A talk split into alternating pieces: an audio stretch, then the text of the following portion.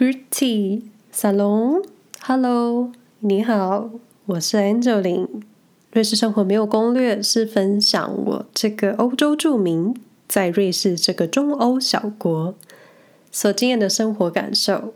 各位可以在 SoundOn、Spotify、Apple Podcasts、Google Podcasts、KKBus 按下订阅或是追踪。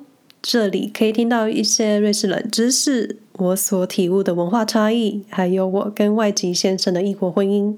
没有旅游攻略，也没有美食记录，有的就是有时候内容会蛮主观的，就希望各位会有自己的想法，因为每一件事情都有一体两面。我分享我的生活，我的体验，如果你也有所共鸣，我会很开心。若你有不一样的意见，欢迎到脸书、Instagram 找到我，私讯给我都没有问题。但是我在客观的内容陈述有误的话呢，非常欢迎到脸书或是 Instagram 私讯告诉我，我会非常感激。首先，我要感谢一个在瑞士的台湾太太，谢谢同在瑞士的 Chris，感谢你特别到我的脸书留言。告诉我你的收听体验，我觉得可以得到有一种同路人的肯定，我真心感激。另一个也是住在瑞士的香港朋友，他是一个滑雪板好手。感谢你在听完开车上路那一集，分享你对于圆环建设红绿灯的想法。香港朋友也就是 HK Man 说，圆环多的原因一部分可能是不需要担心维修的问题。而且许多欧洲国家在驾照的考试之中呢，也有放上圆环的规则。这一点确实是我没有想到的。谢谢你的细心还有分享。最后要特别感谢在台湾的 Cindy，谢谢你特别使用橘子人滤镜留言给我。我每次听了自己都会发笑。希望你都好，在台湾也平安。当然，我也有一些朋友在听完节目的时候也会给我一些回馈。也会帮我转贴分享，我都谨记在心。谢谢你们。都知道瑞士国旗是红色方形，中间一个白色十字，很容易联想到红十字会，因为红十字会就是借用瑞士国旗来做标志。国旗可以代表这个国家，背后可能藏着历史，设计也可能藏着野心，是一个群体跟族群的概念。瑞士的国旗设计的意义不外乎就跟许多国家一样，正面的形象，白色象征和平、公正、光明，红色象征人们的幸福还有热情。整个国旗设计都是象征国家统一，因为最初瑞士就是由各个邦州组成而成，现在这个联邦国家。那瑞士国旗本来不是方形的，因为身为最古老的中立国。方正国旗才有公正跟中立的感觉，但是瑞士是不是真的中立？我不是这么确定。因为二战时期瑞士跟纳粹有所挂钩，所以你很难去排除所谓中立这件事。但今天没有要讨论瑞士黑历史，等我再多了解一些，再跟各位分享好了。有了国旗代表整个国家，那再往下一点的小单位就是像是所谓的政党的党旗。一些组织的组织旗、会旗或是形象设计，就像一个公司会有自己的品牌 logo 是一样的道理。简单来说，标志、党徽、州徽这种，就是一个单位、一个群体的号召，或是有点像是一种领导大家去一个方向的一个方式。就可能就跟导游手上都有一支旗帜一样，他摇一摇旗，就会带着旅客去同一个方向，然后你不会走丢。你若是想要团结自己的家族，你也可以设计家族的旗子或是家徽。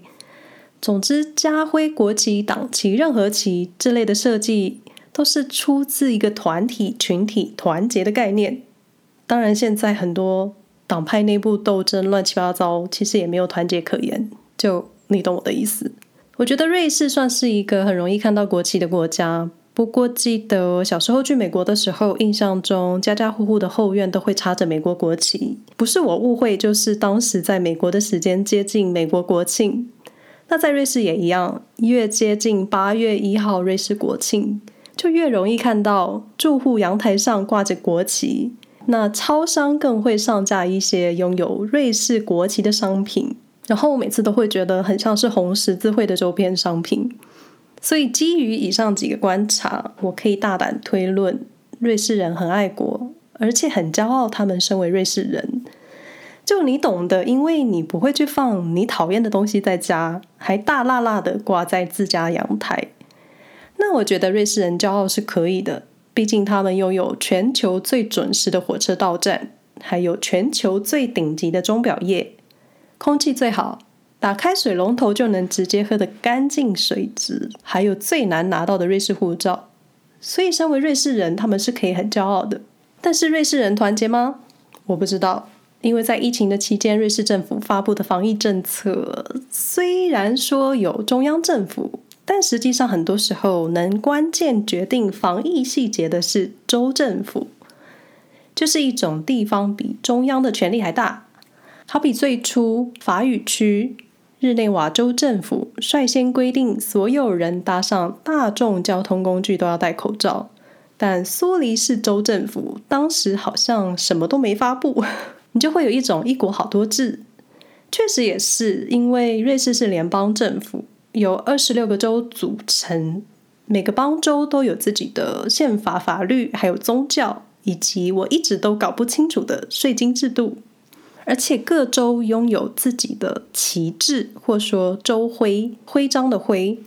例如苏黎世州的州徽是蓝色、白色，左上往右下切一半。Zug 州就是同样的蓝色、白色，但是中间切一半。有些州的州徽就像 Zurich 跟 Zug 一样很简单的设计，有些州的设计就是比较华丽，或说复杂一点。像是乌里，乌里州州徽是黄底黑牛挂着红色鼻环。首都伯恩州徽是黄红底配上一只黑熊，而且伯恩还真的有黑熊公园。那比较多人熟悉的法语区日内瓦州，他们的州徽是红黄底对切。左边是老鹰戴着皇冠，右边是一把黄色的钥匙。每个州都有自己的州徽，感觉就是各自独立吧。但确实也是，因为实际上大家就是各自运作自己内部的政策。然后你以为就没了吗？错了，城市里有自己的市徽，像我们家在苏黎世州的 Bandensville，Bandensville 的市徽是一个皮带扣。虽然我也不知道为什么，但它就是一个皮带扣。隔壁的 Horgen 是市徽是一只天鹅。每个城市的市徽都有各自的历史意义，那我这边就不多做解释了。瑞士少说有一百二十个城市，如果每个城市真的都有自己的市徽的话，那就有一百二十个了。州徽、市徽这类的符号，在瑞士就是随处可见。我个人是蛮喜欢看的啦，虽然不知道历史背景，但就觉得很有趣。虽然说拥有旗帜或是一个徽章标志，可以代表当地居民或是一种著名的凝聚，但是总有但是。如果你在瑞士想要跨州搬家的时候，就有一点麻烦了。好比说，最初我搬到瑞士，都要去我们这里地方政府。登记入住，成为该区的居民。那你要搬家，也要登记迁出，这很合理。在同一个州内搬家，就像台北市大安区搬到台北市信义区都没问题。可是如果你想从苏黎世州搬到 Zug 州，就像台北搬到新竹一样好了，跨了一个城市，跨了一个州，就比较麻烦，因为你需要更改所有跟邦州有关的文件。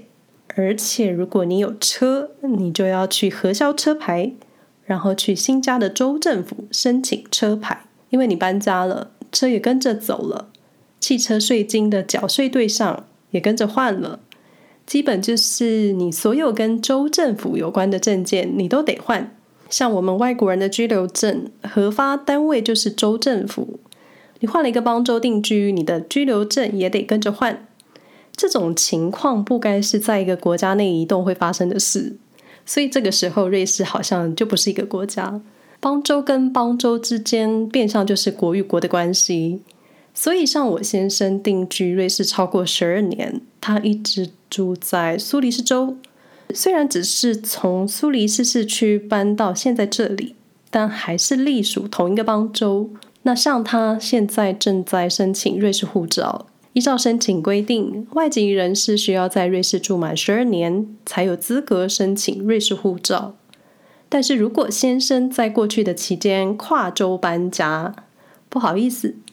居住年限就要重新计算，这时候住满十二年的规定只限于住在瑞士的同一个邦州，所以再一次，瑞士这个国家好像就不见了，邦州政府才是一个国的概念。所以我经常会在 Podcast 说，瑞士有点像是一国二十六制，就是每个邦州各自运作，连税金的设计也是。就好比富人想要避税，可以选择住在 Zug 州，但其实 Zug 房价也不会相对便宜，实际好像少缴了一点税，但房租租金又好像没有实质的省钱，就是变相的被平衡了。那前面提到汽车税是要缴给州政府，所以每辆车的车牌都会有州徽加上瑞士国徽，瑞士车牌最左侧会有隶属邦州的缩写。例如，苏黎世州就是 ZH，Zug 州就是 ZG。缩写之后呢，接着就是一个小小的州徽，然后车牌数字，最后最右边是瑞士国徽。